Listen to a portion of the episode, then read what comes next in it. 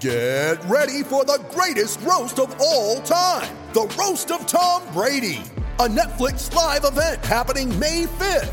Hosted by Kevin Hart, the seven time world champion gets his cleats held to the fire by famous friends and frenemies on an unforgettable night where everything is fair game.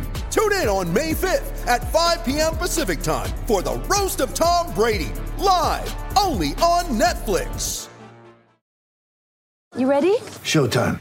On May 3rd, summer starts with The Fall Guy. Let's do it later. Let's drink a spicy margarita. Make some bad decisions. Yes. Audiences are falling in love with the most entertaining film of the year. Fall guy. Fall Guy. Fall guy. That's what the poster said. See Ryan Gosling and Emily Blunt in the movie critics say exists to make you happy. Trying to make it out? Nope. Because I don't either. It's not what I'm into right now. What are you into? Talking. Yeah. The Fall Guy. Only in theaters May 3rd. Rated PG-13. When you need mealtime inspiration, it's worth shopping Kroger, where you'll find over 30,000 mouth-watering choices that excite your inner foodie. And no matter what tasty choice you make, you'll enjoy our everyday low prices, plus extra ways to save, like digital coupons worth over $600 each week. You can also save up to $1 off per gallon at the pump with fuel points. More savings and more inspiring flavors make shopping Kroger worth it every time. Kroger, fresh for everyone. Fuel restrictions apply. Mother's Day is around the corner. Find the perfect gift for the mom in your life with a stunning piece of jewelry from Blue Nile. From timeless pearls to dazzling gemstones, Blue Nile has something she'll adore. Need it fast? Most items can ship overnight. Plus, enjoy guaranteed free shipping and returns. Don't miss our special Mother's Day deals. Save big on the season's most beautiful trends. For a limited time, get up to 50% off by going to Blue Nile.com. That's Blue Nile.com. It's Odds and End Zones, a podcast feature of MileHighReport.com. From props to parlays to totals and spreads, it's time to sweat it out. Here are your hosts, Ian St. Clair and Adam Malnati. Ian, we are on the slow summer march towards football, and this particular episode of uh, Odds and End Zones is going to focus on primarily previewing training camp, uh, which means that uh, we are ever closer to the Sean Payton era, the fixing of Russell Wilson, perhaps, and a readjustment to the way that the AFC West is going to look moving forward. Or uh, we're just a few weeks away from status quo, same old, same old, horrible Denver Broncos football. Your choice. I don't know. How, however you choose to look at it. And I think that ties into something that we've talked about, which is are people buying into the hype or are they more like you and me who want to see the team win before we get completely bought into the Sean Payton era? How long do you give it? That's I think that's something that that is uh, a, a sort of a scary question, and it's not actually something we we have thought about. I don't think. How long do you give Sean Payton in regards to fixing? Because I do believe this is fixing the problem. I don't think it's just rebuilding. I don't think it's uh, just bringing in players. I think there's a, a whole uh, cultural fix that has to take place for the Denver Broncos. How long do you give him? If it doesn't happen year one, is it is it a failure or do you uh, to you know use a, a catchphrase that probably should you know disappear into the annals of cliched uh, usage but do you trust the process and how long do you trust the process for? Or is it is there some instant gratific- gratification that we're looking for here? I think they need to look like a professional football team the opening game against the Raiders. Because they've this this franchise has struggled against the Raiders. We we know about the losing streak to the Chiefs. There's a losing streak to the Raiders. And they need to look like a professional football team that opening weekend against the Raiders at home. So I would say it needs to be week 1. Yeah, that's a high bar. It is a high bar, and I think it's a legitimate one to sort of sit there and go, okay, well, this is what things have been for the last seven or eight years. It's been it's been sort of uh, a train wreck since Super Bowl Fifty, and I don't want to. I hate that we keep talking about Super Bowl Fifty. Right? I mean, we bring up Super Bowl Thirty Two and Super Bowl Thirty Three, and we bring up those Super Bowls in a nostalgic, sort of happy kind of way. When I bring up Super Bowl Fifty, it doesn't feel as joyful as it used to.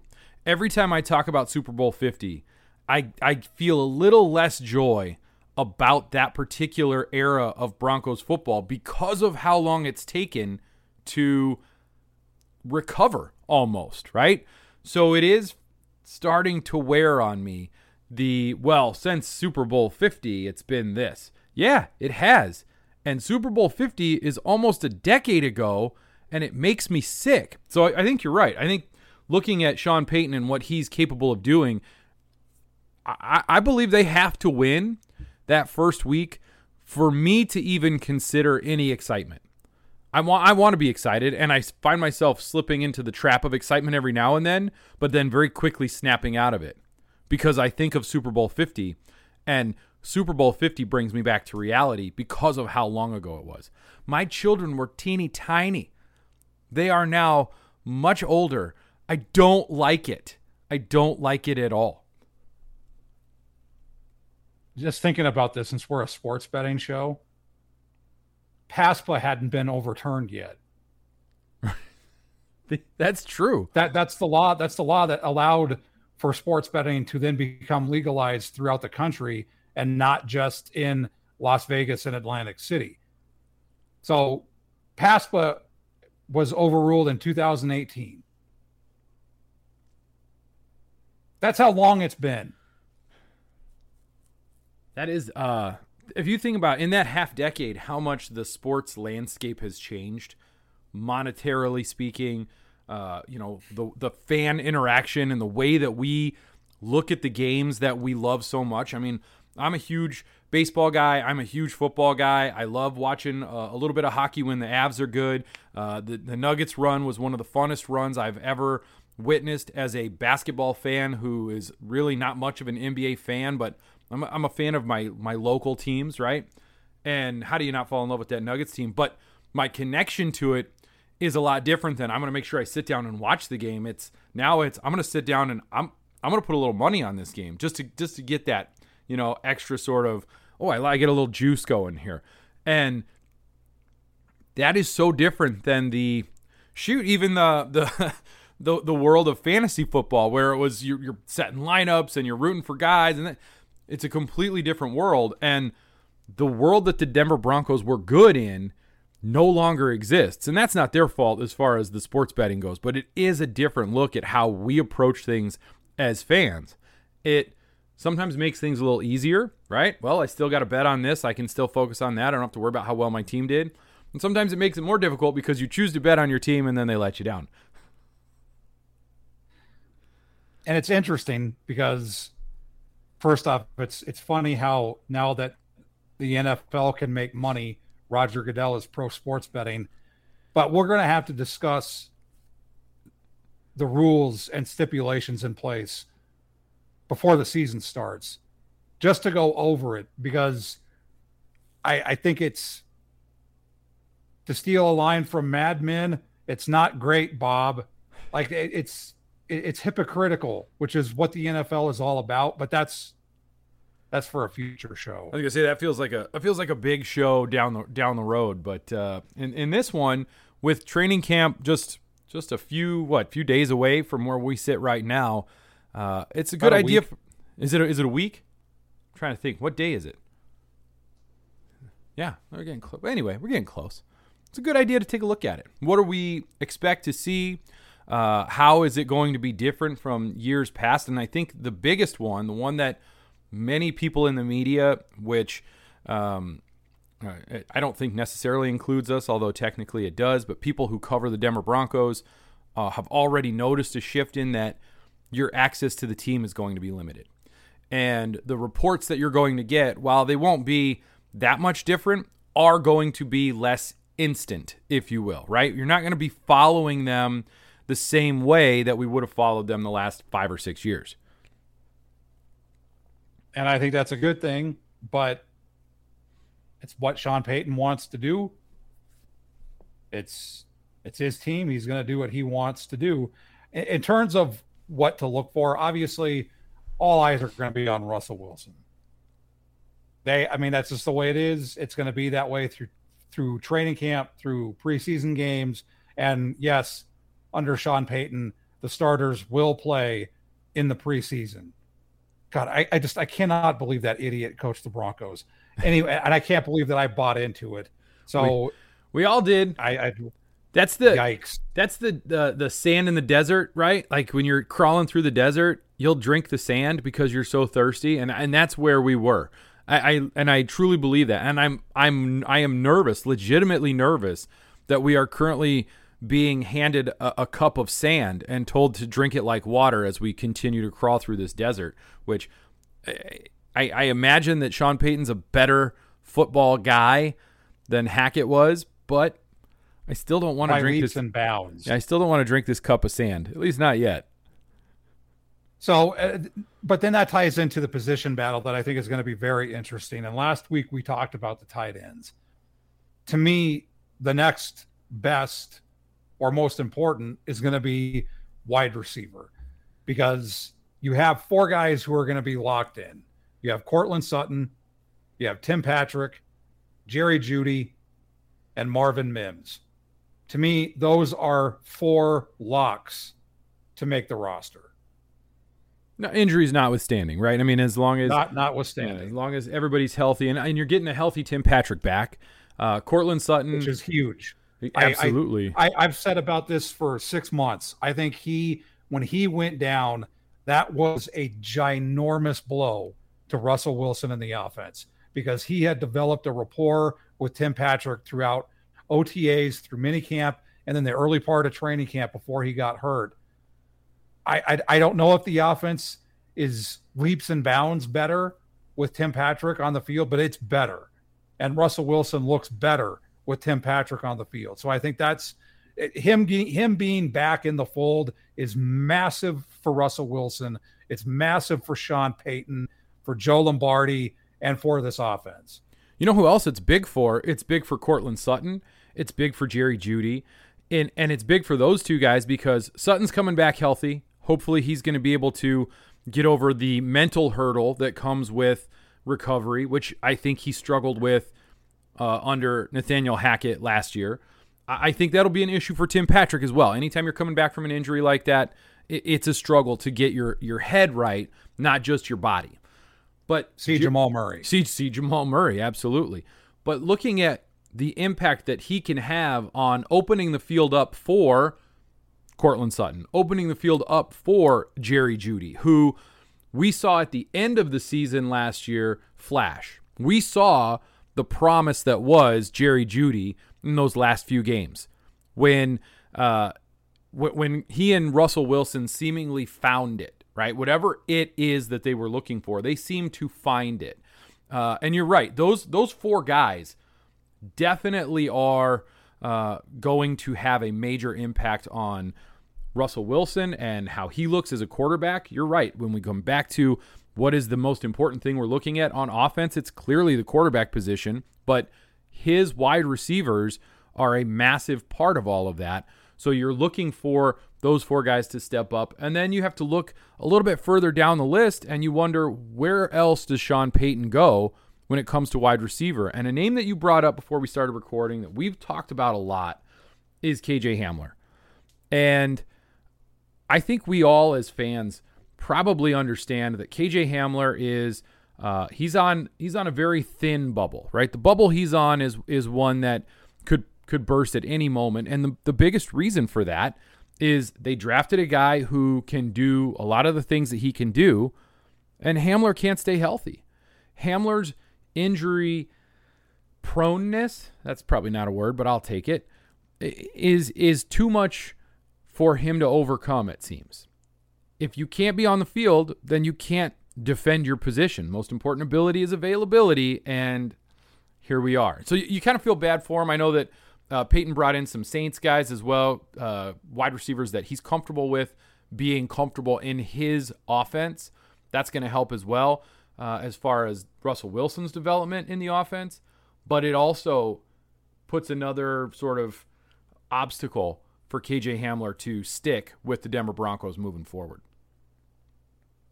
I think uh, aside from his inability to stay on the field, the reason that I think KJ Hamler isn't going to make the roster is Marvin Mims, the receiver that Sean Payton, George Paton, and the Broncos not only used their first pick in the draft on, they traded up to get with the 63rd pick. And Mims is the type of receiver that everyone thought KJ Hamler could be coming out of Penn State. Well, Mims is that for Oklahoma. And then you mentioned the receivers that the Broncos picked up in free agency. You got Marquez Callaway, and then you have Lil Jordan Humphrey. Both of them played for Sean Payton. Lil Jordan Humphrey might be the best name in football. I mean, if you started to create a list of best names in football, he's on that list. His name is legitimately Lil Jordan. I love that. Lil Jordan Humphrey. What a great name. So uh, I almost want him to stick with the Broncos because, I mean, who doesn't want to say, you know, Russell Wilson hits Lil Jordan Humphrey on a 20 yard touchdown pass? Who doesn't want to be able to say that? That sounds like fun. So uh, it, it is going to so be think, uphill for KJ Hamler because of that. Not the name, but just the players. So I think both Callaway and Lil Jordan Humphrey have great shots since they've they know the offense. They've played with Payton.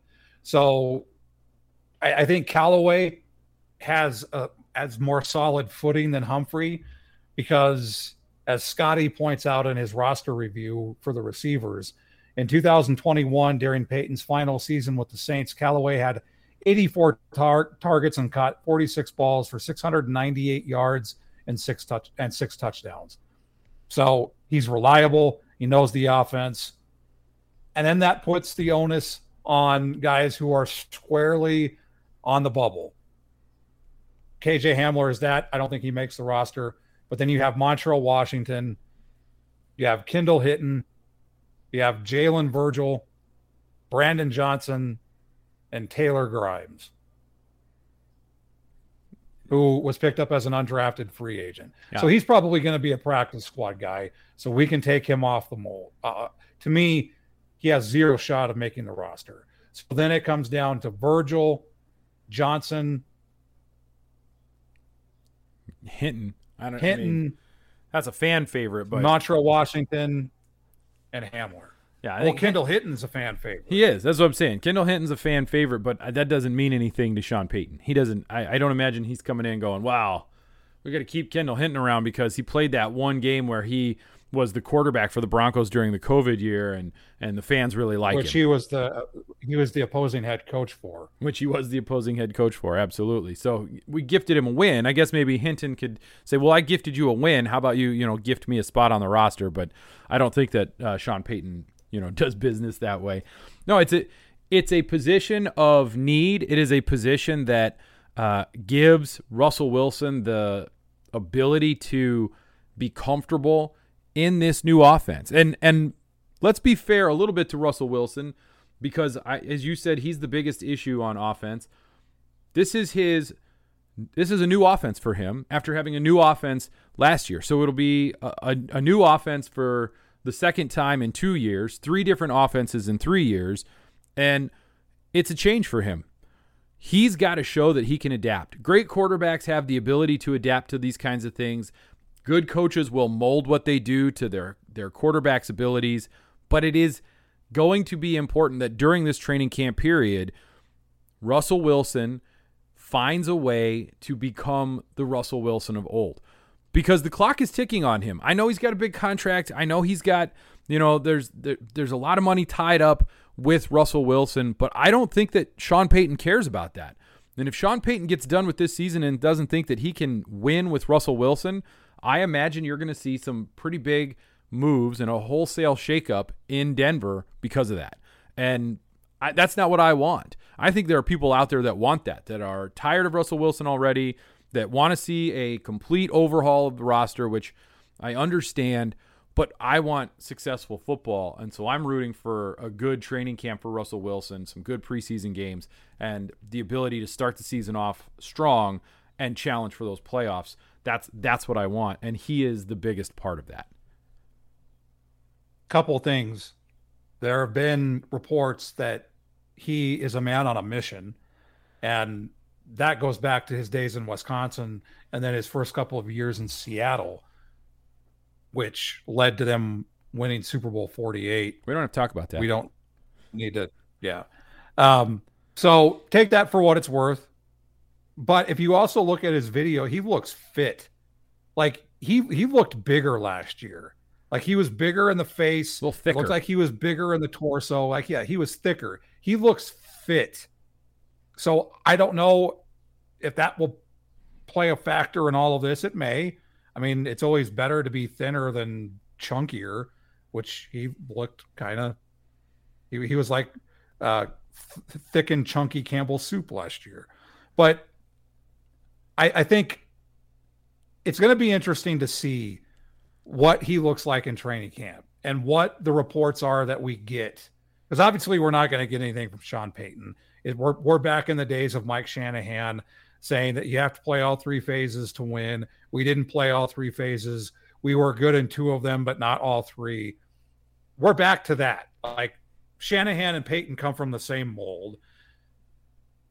It's going to be interesting to see what we're getting on how he looks, his passes, his understanding and implementation of the offense, what they're doing, how he I mean it's it, it's going to be very interesting. And then I think that first preseason game is going to be I think the first eye test for Russell Wilson. Now, can I just ask you one question about the uh, thick and chunky? It would would you say he was a thick and chunky corn chowder? I'm here all week. No, I, I, I think it was more of the beef stew, like because because chowder, it's more, it's not as heavy. Like I was it- going more on the corn side. It's very corny. That's a very more corny, chowder. I, I, Yeah. I see. I, I There it see. Yeah, sorry. Took me a while to get it. We got there. We, you know what? Sometimes we got to walk to it. Other times we run. Sometimes you got to be led to the water. I get it. It's all good. That was a horse joke because the Broncos. Oh my! I got to stop. I got to stop. I got to stop right now. We're just full of dad jokes. Ah, well, I am a dad. It happens, and someday it will happen to you. Probably not. Don't do it. Don't do it. Anyway, the other issue you brought up before we started recording. Look, quick segue there, just in case somebody's listening to that. Oops, sorry. Defense. And last week we talked about the secondary being one of the best secondaries in the NFL. It is clearly the strength of the defense. And so if the big issue on offense and the big issue overall is Russell Wilson, the big issue on defense has to be, as you said before we started, the defensive line and how well they can uh, sort of, or, or how quickly they can adjust, get into what Vance Joseph wants to do on defense, and start to improve. How weird is that to say? that Vance Joseph is the defensive coordinator. It sort of like every time I say it, I, I wonder if I'm right, and I feel like I have to look it up. Am I right about Well, at least that? we know they'll. At least we know they'll have good days in practice. Yeah, they're going to have good practices. They're going to practice hard and have a good practice. They're going to have a good practice. If they only have good practice on defense, though, that could be a problem. It, it could be a problem. I think defensive line. I obviously the addition of Zach Allen is huge. He was under Vance Joseph the last couple of years in Arizona, which is where he was. I think he can be a difference maker on the defensive line, which I don't think the Broncos had. I don't want to shortchange Dre'Mont Jones, but eh, he eh. He had a good He year. wasn't anything special. He had a was good year. right. You know, he had a good year. yeah. You can say that. But it, Yeah. but what did it matter? Did they did they go to the playoffs? Did they win a bunch of games? No, they didn't. So the And Zach results Allen are what's player. important. And and Zach Allen. and Zach Allen is a better player. So we'll see what happens with that. I think depth is the major concern along the defensive line. So we'll see how that plays out. I I think how that unit plays is going to dictate what the rest of the defense is able to do. I think the linebackers are going to be solid. Obviously, the secondary is there. Edge, I think, is part of that because there are still some questions around Randy Gregory. Again, that's an availability, Now, right? and, and I, it, it's it's it's going to be interesting. I I mean, what I, I don't know. I, I just I think the defensive line and and and specifically edge, because we also I don't know if we've talked about this bringing in Frank Clark from the Chiefs. He's a veteran guy. He knows how to do it, but I don't think if you look at his over his career, his two best years were the two seasons prior to being traded to the Chiefs with Seattle. Those were his two best years in the National Football League. I don't know if he's still capable of doing that. If they could get somewhere close to that, that would be huge. But I, I to me, it's defensive line, and then after that, edge. Those to me, those are the two biggest issues for this team going into training camp and into the preseason. And you're not going to be able to glean much from it because they're not in pads. They're not going to be doing much on the defensive line. Edge, you're not going to be able to do much. So we're not going to see much of what this defense is going to look like on the front seven, specifically edge and defensive line, until the first few preseason games. Yeah, it, it is going to be a mystery for a lot of fans. You know, there's there's one more player that I want to bring up that we didn't talk about uh, before we started to to do the show today, and he just popped into my head as we were talking about stuff, and you were talking about edge, and you were talking about the importance of, of the defense, and guys like Randy Gregory and, and Frank Clark and, and whatnot.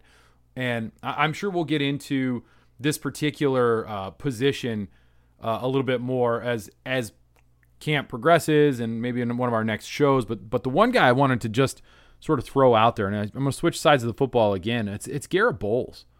Uh, he's he is also yeah. coming back from injury, and he had one what I would call one really good year, and that was it. In his entire career in Denver, he has been uh, someone who struggles with uh, some of the basic just some of the basic things that a left tackle is supposed to do. Uh, you know, he's he's earned the nickname Garrett Holds from us a lot. We, we have a tendency to say that for a reason, and and it's absolutely justified and earned.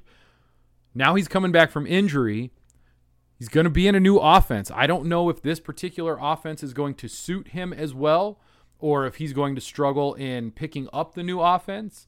Um, you know, I I root for the guy. I don't I don't uh, you know have any problems with him. But if he can't do it, that is something that will impact. As we talked about the uh, you know the biggest issue being quarterback. Well, having a left tackle that can't block and kills drives with holds and uh, and doesn't protect his quarterback is that's that's why Russell Wilson wanted out of Seattle.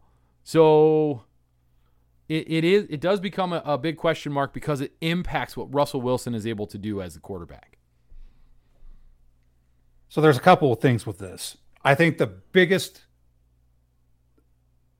biggest support system that Garrett Bolles has and his time with the Broncos and then the NFL was just signed when George Paton signed Ben Powers at left guard. He is one of the best guards in football.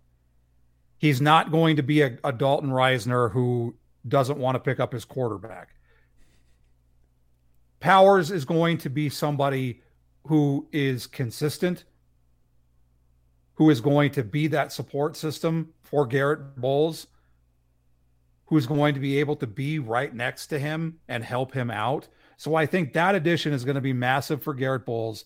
And then offensive line coach Zach Strief, who played for Sean Payton and who was an offensive line coach for Sean Payton. The last few years, Payton was in was in New Orleans. Strief knows how to communicate this offense. He's played in it. He knows the issues. So he's going to be that person who Garrett Bolles can lean on and rely on if he doesn't know what to do. Or if he's not doing something right, Strief is going to be able to point it out. Strief played tackle for Sean Payton. So he's going to be able to help out Garrett Bolles. And then Sean Payton. Sean Payton is not going to go easy on Garrett Bolles. And he shouldn't. He's a professional football player. He if Garrett Bolles was upset with Vic Fangio, he's not going to like Sean Payton because they come from the same old school. You better do your effing job or I'm going to tell you. Well, so, eh, his best year was all, under Vic Fangio. Exactly. So I, I think that's going to be, I, I think those three things are going to benefit Garrett Bolles. And I think Russell Wilson's going to be better. I do think he's going to be better. So that's going to help Garrett Bolles. So those four things are going to help Garrett Bolles. If he doesn't have a good year, it's on him because they've done everything they can to give him the supporting cast at, at left guard. They've given him an offensive line coach. They've given him a head coach. And I think the quarterback is going to play better.